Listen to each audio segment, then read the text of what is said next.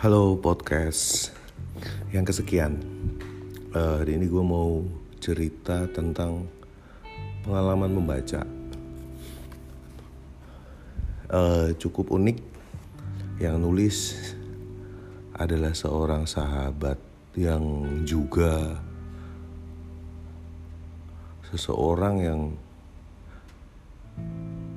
sangat uh, bermakna dan walaupun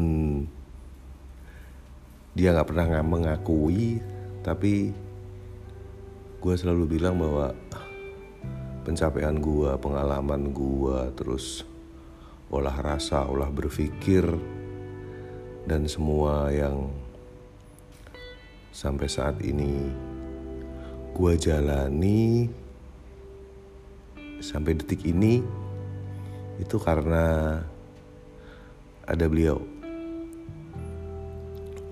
Tapi beliau selalu bilang enggak enggak gitu. Kalaupun iya itu berarti aku sedang kemasukan sesuatu yang bukan diriku sendiri. Uh, bukunya judulnya 100 hari melihat diri obrolan bersama tanaman. Diskon 60 hari oleh Prop Picus. Uh, beberapa bulan lalu ya ketika launching uh, buku ini gue juga pengen cuman ya gitu. Uh, belum bisa mendapatkan bukunya. Padahal sering kontak dan sering kirim kiriman barang tapi justru buku ini enggak. Kita kirim kiriman barang. Buku ini nggak pernah ada dikirim dan uh, Propikus sendiri nggak pernah nggak pernah uh, membahas tentang buku ini. Hingga satu saat uh, gue berkesempatan sowan dia nggak mau kalau disebut sowan main main ke sana ke dalam kapitian. Yang sebentar lagi akan bubar karena kontrakannya habis. Uh sedih. Nggak deng. Udah dapat tempat yang jauh lebih enak. Bisa dicek di twitternya @picoes pakai z belakangnya. Uh, menariknya buku ini sebenarnya kalau tentang apa yang beliau tulis tentang olah rasa yang akhirnya menjadi sebuah keinginan untuk mengetik itu gue nggak perlu ceritain ya. Itu sudah pasti hal yang luar biasa sehingga bisa menulis sedemikian banyak dan semua tulisannya ini renyah banget dalam arti lu kalau baca buku ini berasa ditampar-tampar sendiri setiap setiap detik. Jadi ada cerita dan tiba-tiba lu bisa ngomong ke diri lu sendiri wah ini gua relate banget nih dengan dengan tulisan yang ini dengan tulisan yang itu dengan tulisan yang ini. Gua pernah seperti ini juga tentang bagaimana manusia dan keluhannya. Ditulis dengan sedemikian indah kalau gue bilang. Seperti sedang berkaca kita bercermin dengan banyak sekali uh, renik-renik kehidupan yang sehari-hari aja. Sehari-hari. Bukan yang terlalu ribet dan kita harus terlibat pada sebuah narasi yang muter-muter dan gak ada maknanya. Bukan kayak gitu. Ini justru langsung uh, straight forward. Ketika nulis udah langsung nyikat. Nulis nyikat nulis nyikat. Nah ini ini uh, apa? Bukan cuman gue ya. Artinya beberapa temen gue juga ketika baca bahkan ada yang setelah baca selesai langsung ke sana lagi. Gue juga rada-rada sebel sih karena gue nggak bisa ke sana. Untuk apa? Hmm, kalau gue bilang menemukan cermin-cermin yang lebih jernih. Jadi gini, lu kalau baca buku yang menginspirasi, maka lu akan melihat ke diri lu sendiri. Lu akan melihat ke diri lu sendiri, kemudian setelah itu lu akan timbul sejenis kesadaran dalam pikiran. Yang mana kesadaran dalam pikiran itu akan mempengaruhi dan terimplementasi dalam perilaku kan gitu. Uh, banyak yang senang baca artinya wah ini seperti kata-kata bijak yang sungguh pas banget untuk kehidupan gua. Dan itu benar. Dalam arti gini loh uh, ada satu tulisan yang gua sampai baca terus berkali-kali ulang ulang ulang ulang ulang ulang. Ini sedikit spoiler ya. Itu ada jadi kan uh, itu nulis hari pertama, hari kedua, ketiga. Nah, uh, gua itu sangat-sangat seperti tamparannya paling kencang nih buat gua ini di hari ke-9. Ada namanya manusia terjajah uh, apa babnya. Ini uh, gua spoiler sedikit gak apa ya. Jadi sebenarnya uh, kita ini terjajah tapi kita nggak sadar dalam arti begini uh, manusia itu terjajah dengan apa sih sebenarnya? Bukan Belanda ya. Yang menjajah manusia itu sebenarnya adalah ego. Aksisnya antara ego dengan acceptance penerimaan diri itu uh, menyilang ya. Yang satu aksis Y yang satu aksis X. Jadi nanti akan ditemukan sebuah kuadran. Kan ada empat kuadran gitu ya. Kalau kita bagi empat ada aksis uh, A, eh, aksis X sama aksis Y itu pasti ada empat kuadran kan. Satu dua tiga empat. Nah ini menarik sekali di mana kuadran-kuadran itu ini pendapat gue ya tapi ya kuadran-kuadran uh, itu adalah level yang seberapa dalam kita menikam diri kita sendiri. Dijelaskan dengan sangat gamblang dan mudah banget dibaca bahwa sebenarnya manusia ini terjajah, terjajah oleh uh, keinginannya. Setelah itu dia akan selalu ngomong, jika keinginannya tidak tercapai dia akan ngomong, "Aduh, nasibku ini gimana ya?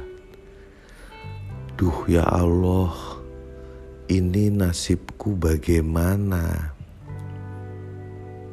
Lah, kalau kita manusia beriman kenapa harus nanya nasibku bagaimana? Bukankah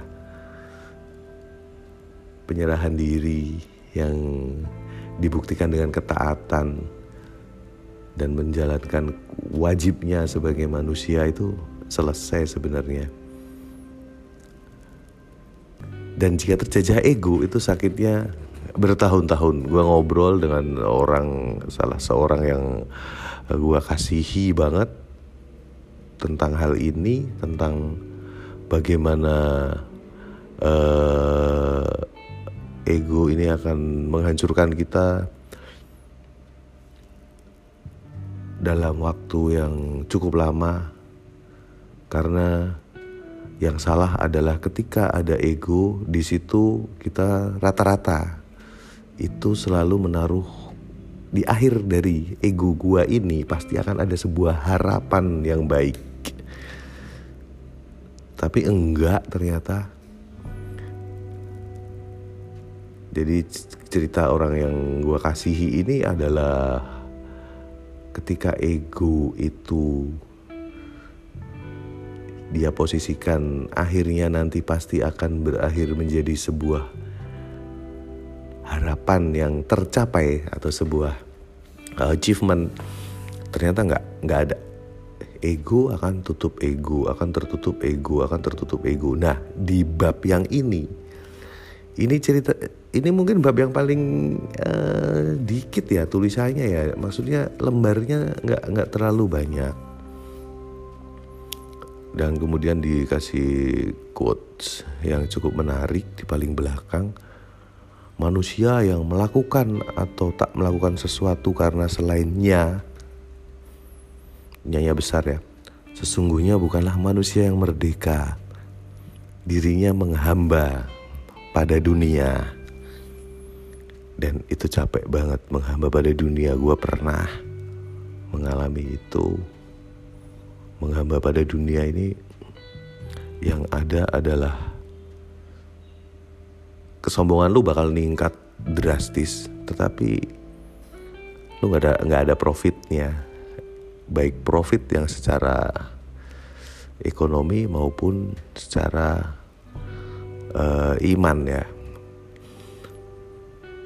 Uh, yang menjadikan semuanya ini menjadi baik dan kita menjadi lebih bugar itu sebenarnya karena kita tawadu meletakkan diri tawadu itu bukan terjajah ya tawadu itu muncul dari dalam diri sendiri dan disebabkan bukan karena paksaan kecuali adalah satu paksaan kita pada diri sendiri untuk melakukan itu. Nah,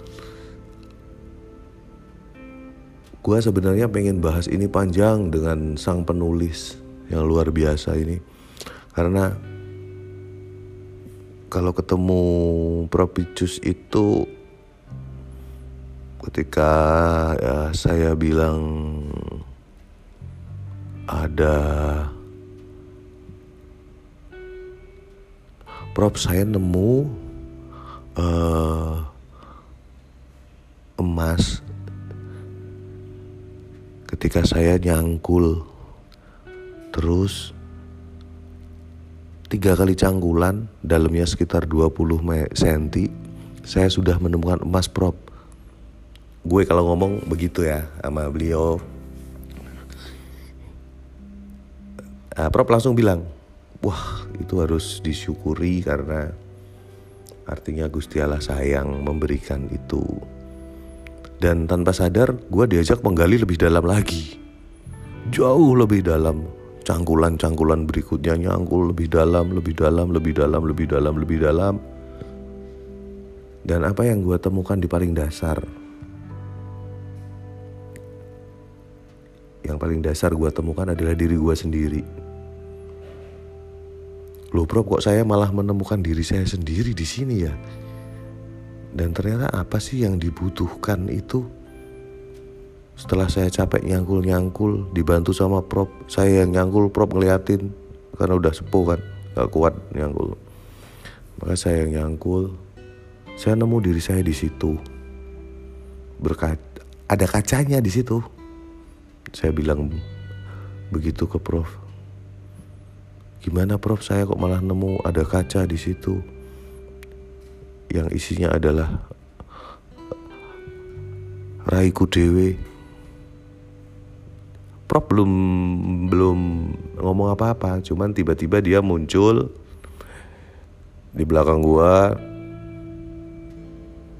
nunut kalau bahasa Jawanya nunut ngikut ngeksis di depan cermin dan apa yang dia uh, berikan dia cuma nongol dikit kepalanya miring kanan gitu di sebelah kanan gua sambil senyum mamerin gingsulnya nah di situ gue langsung merasa astaga ternyata selama ini yang kita cari makna hidup dan lain-lain itu adalah sebuah ketekunan dan harus selalu mendalami lebih dalam lagi tentang apa itu makna kehidupan. Karena di situ yang ditemukan adalah diri kita sendiri. Dan ketika lu nemuin di cermin di dasar galian lu itu lu akan kaget dong. Wah waduh gue ya yang capek penuh keringat dan lain-lain. Dan di belakang ada prof yang cengengesan. Sambil ikut ngaca ikut ngeksis. Dan di situlah letak sebuah kebahagiaan. Jadi emasnya yang gue temukan tadi udah kita lupa. Dan itu yang selalu gue rindu ketemu sama prop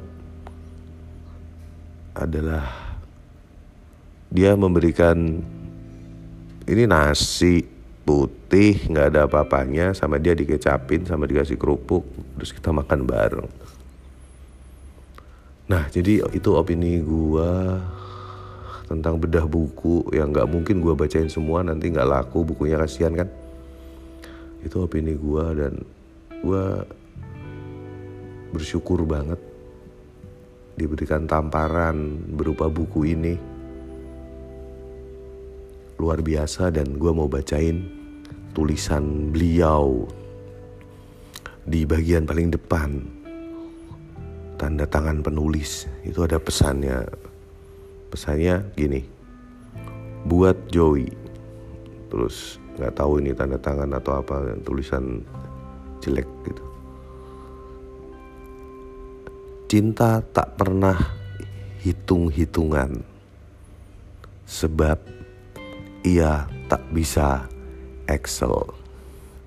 Salam dan doaku selalu Prof. Hmm makasih. Pada Propicus yang selalu kusayangi.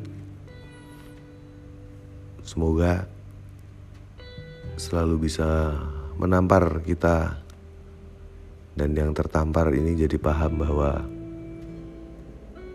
biar merdeka jadi orang yang benar-benar merdeka bukan hanya bikin kaos doang kayak itu beberapa aktivis tua yang caper kemarin itu bikin kaos.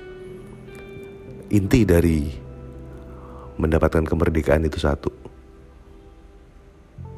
Kalahkan egomu. Terima kasih